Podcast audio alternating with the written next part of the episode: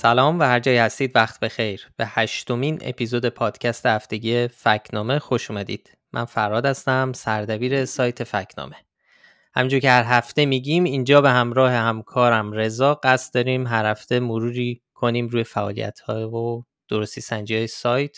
صحبت کنیم درباره مبارزه با اطلاعات نادرست و راه های مقابله با پخش شدنشون. سلام منم رضا هستم. خوشحالم این هفته هم خدمت شما هستیم و مروری می‌کنیم بر اتفاقاتی که افتاده. خب رضا خوبی؟ همه چی خوب؟ شروع کنیم کارهایی که این هفته کردیم و یه ذره صحبت کنیم. خب مهمترینش احتمالا همونطور که تو صدر خبرهای دنیا هم هست مسئله درگیری های غزه و مناقشه های بین اسرائیل و حماسه که خب توجه همه رسانه و مردم رو به خودش جلب کرده. این وسط حالا خبرها و اطلاعات و عکس ها و تصاویر نادرست هم داره به سرعت پخش میشه تو سایت ها و شبکه های اجتماعی. ما می هفته تو توییتر به این موضوع اشاره کردیم. یه توییت داشتیم درباره یکی از تصاویری که اومده بود توی شبکه های اجتماعی فارسی. زبان خیلی دست به دست می‌شد. درباره اون نوشتیم که اون تصویر تصویر درستی نبود مربوط به یه چیز دیگه بود. یه مقاله هم تو سایت منتشر کردیم که چند نمونه از در واقع محتوای تصویری و اطلاعات نادرستی که پخش شده بود تو این مدت درباره همین ماجرای اخیر خاور میانه اونها رو منتشر کردیم. بعد نیست حوصله داشتید سری بزنید و ببینید. آره ولی می‌تونیم خلاصه بگیم که به چند نمونه از این ماجرا اشاره بکنیم. یه عکسی که خب خیلی منتشر شد چند روز پیش خیلی دست به دست شد. یه عکسی بود که در واقع دو پسر نوجوان رو نشون میده که خاکی هن نشون میده یعنی دارن گریه می‌کنن همدیگر رو بغل می‌کنن در واقع دو تا عکس کنار همه. این به عنوان یک تصویر از ماجراهای بعد از بمباران غزه دست به دست می‌شد. بررسی که کردیم خیلی به سرعت فهمیدیم که این نه تنها ربطی به غزه نداره و جدید نیست که مال 2016 این دو برادر در منطقه اطراف شهر حلب تو سوریه بودند و قربانی حمله هوایی ارتش سوریه شدن. تو این حمله یه برادر دیگه شون از دست دادن. خیلی غم بود اصلا دیدن این. آره خیلی عکس غم و خیلی خیلی دست به دست شد به عنوان عکس جدیدی از غزه. که خب کاملا نادرست بود. ما اینو منتشر کردیم. حالا صحبت می‌کنیم درباره اینکه چطور میشه اینجور عکس ها رو فهمید که کی منتشر شدن و اینا. یه عکس دیگه هم که احتمالا خیلی دیده باشن و تو رسانه داخل ایران هم خیلی باستاب داشت عکس دختر بچه کوچیک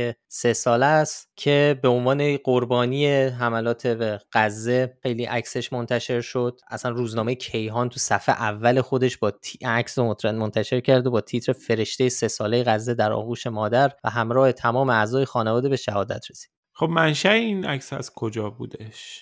ببین این عکس با این تیتر اولش تو سوشال میدیا و شبکه های اجتماعی عربی بوده منتشر شده و بعد تو سایت هایی مثل روکنا و مشرق نیوز دوباره منتشر شد به فارسی. فارس همین رو توی توییتر منتشر کرد اما بعد چند ساعت بدون توضیح برداشت درسته؟ آره کاری که خیلی از رسانه های ایران می‌کنن. یعنی وقتی یه کار نادرست یعنی مطلب نادرستی منتشر می‌کنن که اطلاع رسانی نمی‌کنن به مخاطب. حالا اصل قضیه اینه که این در واقع این دختر بچه دختر بچه‌ای که در روسیه زندگی می‌کنه و مادرش یه مدل عکس دخترش رو رو اینستاگرامش می‌ذاره بعضی وقتا و اصلا این عکس سال 2018 تو حساب اینستاگرام مادر این بچه منتشر شده و اصلا این اساسا هیچ ربطی نه به غزه داره نه به درگیری های اخیر داره و خب اینم خیلی باستاب داشت. خب از اون طرفم یعنی از اون طرف اسرائیلی داشتیم محتوای تصویری نادرست درسته؟ آره آقای اوفیر گندلمن سخنگوی نخست وزیر اسرائیل یه ویدیویی رو تو توییترش منتشر کرد که حالا ادعا می‌کرد که نشون داره میده حماس در حال موشکباران اسرائیل از مناطقی که مردم عادی توش سکونت دارن. این یک اتهامیه که به حماس می‌زنن که حملات نظامیش رو از مناطق مسکونی انجام میده که مثلا سپر انسانی, سپر انسانی داشته باشه. آره. بالاخره این یعنی یک چیزیه که طرف اسرائیلی مدام داره میگه. حالا این ویدیو منتشر میشه ولی این ویدیو خب خیلی خبرنگارا به صورت فهمیدن که این ویدیو این هم قدیمیه اصلا باز هم ربطی به غزه و اصلا ماجرای فلسطین نداره و مربوط به عملیات نظامی تو سوریه است تو سال 2018 توییتر خیلی زود اینو فلک کرد یعنی یک برچسب بهش زد که این محتوا محتوای درستی نیست و گندلمن هم مجبور شد پاک کنه. یه ویدیوی جالب دیگه هم بودش که منتشر شده بود که نشون می‌داد چند نفر دارن یه تشییع جنازه سوری ترتیب دادن و دارن میرن بعد صدای ماشین پلیس میاد و اینا همه فرار می‌کنن. از جمله اون نفری که مرده بودم بلند میشه و فرار می‌کنه. آره. می‌گفتن که این یه تشییع جنازه سوری را انداختن که نمی‌دونم از گیت رد بشن و در واقع منصوب کرده بودن به فلسطینیا اما واقعیت ماجرا این بودش که این ویدیو توی اردن تهیه شده بود پارسال یه سال پیش و یه تشکیل ساختگی برای دور زدن قوانین در واقع خونه نشینی در زمان کرونا بود. یعنی اینو ترتیب داده بودن که خونهشون بیان بیرون و یه چیزی داشته باشن. آقای رایفی پور هم یه دونه توییت داشت. اونم آره همینو می‌خوام بگم. این یه ویدیویی که حتما دیدید که در این این بار تو بیت المقدسه در نزدیکی دیوار ندبه و مسجد الاقصا حالا چیزی که ویدیو داره نشون میده اینه که و, و, و کپشنی که باهاش بود در شبکه اجتماعی پخش شد این بود که نشون می‌داد که طرف یهودی یه سری جمعیت زیادی از یهودیان در کنار دیوار ندبه در حال خوشحالی‌اند و در background ظاهرا مسجد الاقصا آتیش گرفته و اینا دارن خوشحالی می‌کنن. که این خیلی دست به دست شد نه تنها تو رسانه فارسی تو همه جا. به عنوان اینکه نگاه کنید دارن خوشحالی می‌کنن از اینکه مسجد اقصا تو آتیشه و نمی‌دونم انسانیت به کجا رفت و حالا قضیهش این بود که در واقع این مسجد الاقصا نیست که دچار آتیش سوزی شده ولی این در واقع درختیه که روبروی این مسجده و اونه که داره میسوزه و این قضیه حالا ارتباطی به خوشحالی برای آتش گرفتن مسجد الاقصا نداشت. حالا آقای رائفی پور گفته بود که این یکی از پیشگویی های تاریخی که میگه که شیش مرحله دارن سهیونیستا برای وادار کردن مسیح به ظهور اینو اینجوری تعبیر کرده بود که یکی تخریب مسجد الاقصا و ساخت معبد سلیمانه به خاطر همینم اینا اومدن چیز بکنن. ایشون خب البته خیلی نشانه اینجوری, اینجوری تقریبا از همه وقایعی که چیز میشه سعی آره دیگه جزو علایقش نشانه های آخر زمان و ایناست. خب فراد جان اینجا حالا این بحث اومده. یه دو تا سوال رو بیا مختصر توضیح بده برامون یه ذره دربارش حرف بزنیم. یکی اینکه اول چرا این محتوای تصویری نادرست اینجوری میاد پخش میشه؟ آیا طبیعیه یه چنین چیزی؟ یعنی طبیعی نه اینکه بگم که کار طبیعی آیا مثلا معمولا این اتفاقا میفته؟ و سوال دومم این که بیایم صحبت بکنیم که چجوری میشه میشه تشخیص داد محتوای نادرست رو. ببین بالاخره تو همه بحران های بزرگ تو عصر دیجیتال معمولا با یه موجی از تصاویر یا ساختگی یا قدیمی یا با کپشن های نادرست مواجه میشیم که اینا خب خیلی سریع پخش میشن. به خاطر اینکه خب احساسات مردم برانگیخته شده تو اون موقع. و همه حالا یا عصبانیان یا از یه چیزی ناراحتن از اون بحران. بالاخره فضا ممکن باشه ممکنه دو قطبی شده باشه. و خب این خیلی کمک می‌کنه به پخش شدن بیشتر اینا. یعنی آدما وقتی اینو می‌بینن سریعتر قبول می‌کنن دوست دارن یک جوری با بازنشر اینا حالا یا خشمشون رو نشون بدن یا همدردیشون رو نشون بدن. و تو این مواقع خب خیلی سریع اینجور تصاویر دست به دست میشن و ما با یک موجی از این اطلاعات نادرست مواجه میشیم. خب حالا چه جوری اینا رو تشخیصشون بده خب یه راه خیلی سادهش که برای همم ممکنه چیزی به اسم reverse image search جستجوی معکوس تصاویر که خیلی راحت تو گوگل میشه انجام بشه. یعنی شما وقتی تو توییتر یا تو شبکه های اجتماعی هر جا یه عکسی رو می‌بینید می‌تونید با امکانی که گوگل در اختیار شما می‌ذاره در بخش images ش می‌تونید عکس رو آپلود کنید خیلی راحت. موتور جستجوی گوگل به شما نشون میده که این عکس این عکسی که شما آپلود کردید دیگه در کجاها منتشر شده؟ از این طریق خیلی سریع و حتی در بیشتر مواقع مثلا شاید تو چند ثانیه شما می‌تونید بفهمید که خب این عکس ارتباطی مثلا با غزه نداره. کاری که مثلا با همین عکس دو, بر... دو تا برادر انجام دادیم دقیقا همین بود. به عنوان عکس غزه پخش شده ولی با یه در واقع right click حالا اگر روی دسکتاپ دارین این کار رو می‌کنی یا روی کامپیوتره با right click میشه option search Google for image رو انتخاب کرد. به سرعت رسید به منبع اصلی این ماجرا که ما هم همین کارو کردیم و رسیدیم به مقاله روزنامه سان که قشنگ قضیه رو توضیح می‌داد و نشون می‌داد که این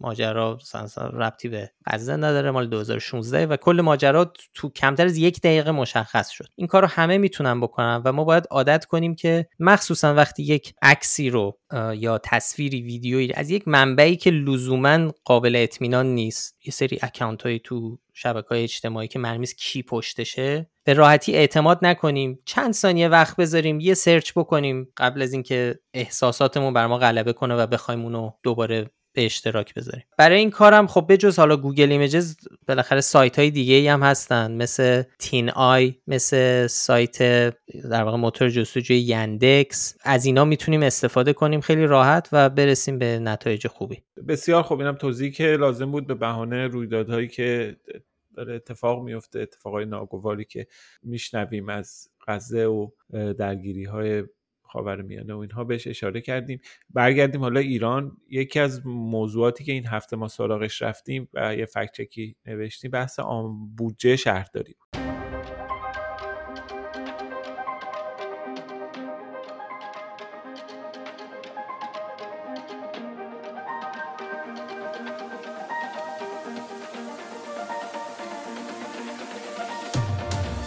خب رضا ماجرا این فکچک چی بود؟ بگو. آقای تشکری هاشمی معاون سابق شهرداری تهران در زمان قالیباف. ایشون یه گفتگوی با خبرگزاری تصنیم داشت. ما بازم این باز تصنیم. آره تصنیم بشه گفته بود بودجه چهار سال اخیر شهرداری تهران با بودجه دوازده سال دوره قالیباف برابری ما به این گفته نشان گمراه کننده دادیم. یعنی داره میگه بودجه شهرداری تو دوران نجفی افشانی و هناچی برابری می‌کرده با بودجه این دوازده سال دوره قالیباف. الان بعد از رفتن قالیباف از شهرداری کلا چهار تا بودجه تصویب شده شهرداری داده که جمعشون و عدداشو با هم جمع می‌زنیم. یه دونه متمم هم داشتن اونم حساب می‌کنیم جمع می‌زنیم میشه 121 هزار میلیارد تومن یعنی سال 90 بودجه 97 بودجه 98 99 و 1400 در واقع بودجه هایی که بعد از رفتن قالیباف تهیه شده. از اون طرف بودجه که قالیباف تهیه کرده به اضافه اون متمم یعنی از 85 تا 96 12 تا لایحه بودجه داده و 5 تا متمم به شورا. جمع اونا میشه به 124 هزار میلیارد. حالا این وسط اگه 3000 میلیارد تومن رو تخفیف بدیم حرف تشکری هاشمی در واقع درسته. بله جمع بودجه اونا تقریبا برابره. پس بخش گمراه کنندش چیه؟ نکته اونه که بالاخره یک واقعیت مهمی گفته نشده. حالا بر اساس استانداردی که ما داریم بر فکت مهمی سرپوش گذاشته شده. اونم بحث تورمه. ما داریم درباره کشوری صحبت می‌کنیم که شاخص قیمت کالا و خدمات از سال 85 تا 99 بیش از 15 برابر افزایش پیدا کرده. طبق آمار طبق اینا دیتاهای مرکز آمار. به خاطر همین هر ادعایی درباره مقایسه اعداد و ارقام پولی بین سالهای مختلف بدون اشاره به تورم قطعا گمراه کننده خواهد ما برای همین ضریب تورم رو حساب کردیم سعی کردیم ارزش بودجه هر سال رو محاسبه بکنیم توی ضریب بیاریم و ببینیم که ارزش هر سال به قیمت ثابت سال 98 چقدر بوده. این هم قیمت ثابت سال 98 رو گرفتیم چون آخرین داده مطمئنی از در واقع شاخص قطعی که بانک مرکزی اعلام کرده اونو در نظر گرفتیم. اینا رو که گذاشتیم کنار هم به این نتیجه رسیدیم که نه تنها اینا برابری نمی‌کنه بلکه بودجه سالانه شهرداری در زمان قالیباف میانگین بودجه یک برابر بودجه بعد از قالیباف بوده. در بعضی از سالها هم حتی دو برابر هم بوده. دو برابر یعنی ارزش تورمی بودجه قالیباف یعنی هزینه هایی که توی شهر بوده مخارج شهر همه اینها یک برابر بیشتر بوده و این حرفی که آقای تشکری هاشمی زده حرف گمراه کنه خیلی عالی. اینم از فکت چک شهرداری. ولی خب سوژه مهمی که ما این روزا درگیرش داریم میشیم و دیگه شروع شده مسئله انتخابات و از این به بعد احتمالا دیگه بیشتر تمرکزمون میره به سمت اخبار مربوط به انتخابات و حرفایی که کاندیداها خواهند زد. از الان شروع شده و ما هم شروع کردیم این هفتم یکی دو تا فکچک مربوط به انتخابات و اینکه حالا ادعاهایی از زبان کاندیداها داشتیم.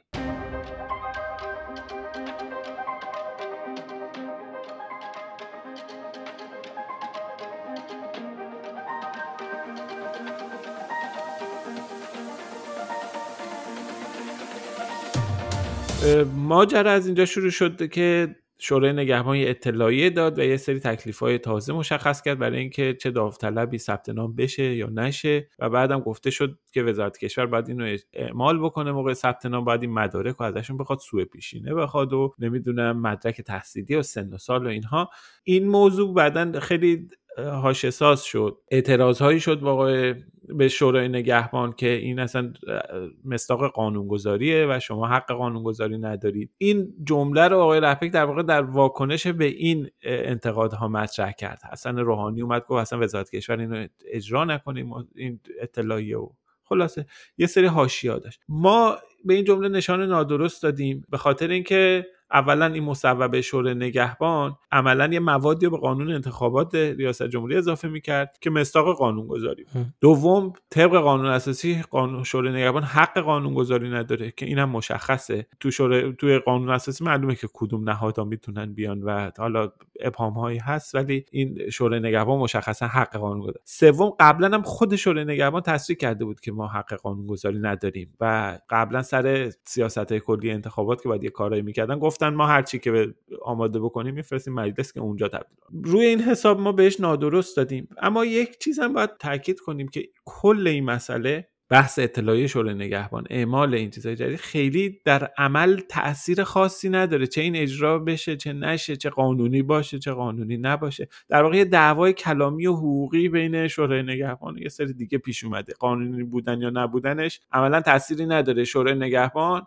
کماف سابق هر کی دلش بخواد می‌تونه تایید بکنه یا رد بکنه کسی هم نمی‌تونه بهشون در واقع چیز بگیره. این اختیار رو داره انجام بده. بالاخره جزء اختیاراتشونه. حالا این بحثش این بود که حالا شورای نگهبان اینو فرستاده تو وزارت کشور خودشون چیز بکنن. یعنی یه سری کمتر بفرستن تعداد پرونده ها کمتر بشه. یعنی در عمل کل این ماجرا تأثیری در فرایند انتخابات و تایید رد صلاحیت نامزدا نداشت.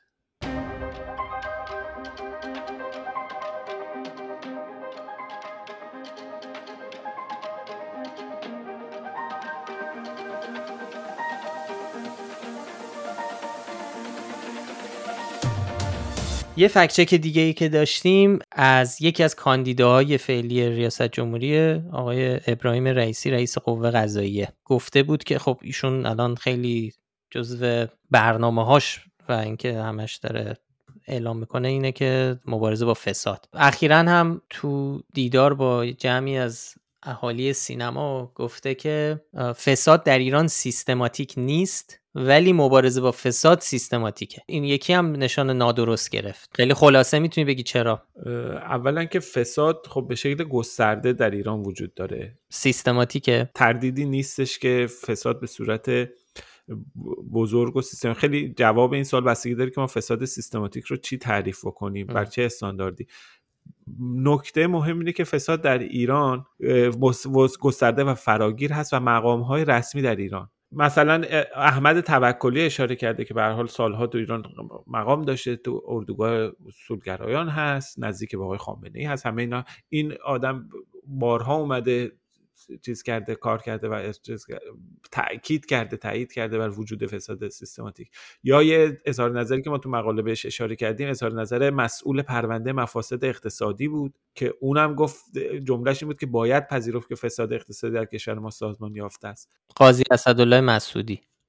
بله قاضی اسدالله مسعودی. یه مقاله علمی ما اشاره کردیم که تو نشریه مجلس منتشر شده بود که به سراحت توش نوشته شده فساد در اقتصاد در فساد اقتصاد جمهوری اسلامی در حال تبدیل شدن از فساد مزمن به فساد سازمان یافته است. خلاصه یه بخشی از این که ما باید بپذیریم که فساد سازمان یافته است این اظهار نظر هاست اظهار نظرهای کارگزاران رسمی در جمهوری اسلامی. علاوه بر اون درباره فراگیر بودن فساد هم ما بالاخره شاخصهایی داریم که نشون میده که فساد تا چه حدی گسترده است. مهمترین شاخصش بحث شاخص ادراک فساده که در آخرین گزارش همین سازمان بینالمللی دیدبان شفافیت ایران خب رتبه 149 داریم پایین ترین رتبه تو ده سال اخیره. این نشون میده که بالاخره در فساد در حوزه عمومی در ایران خیلی گسترده هستش.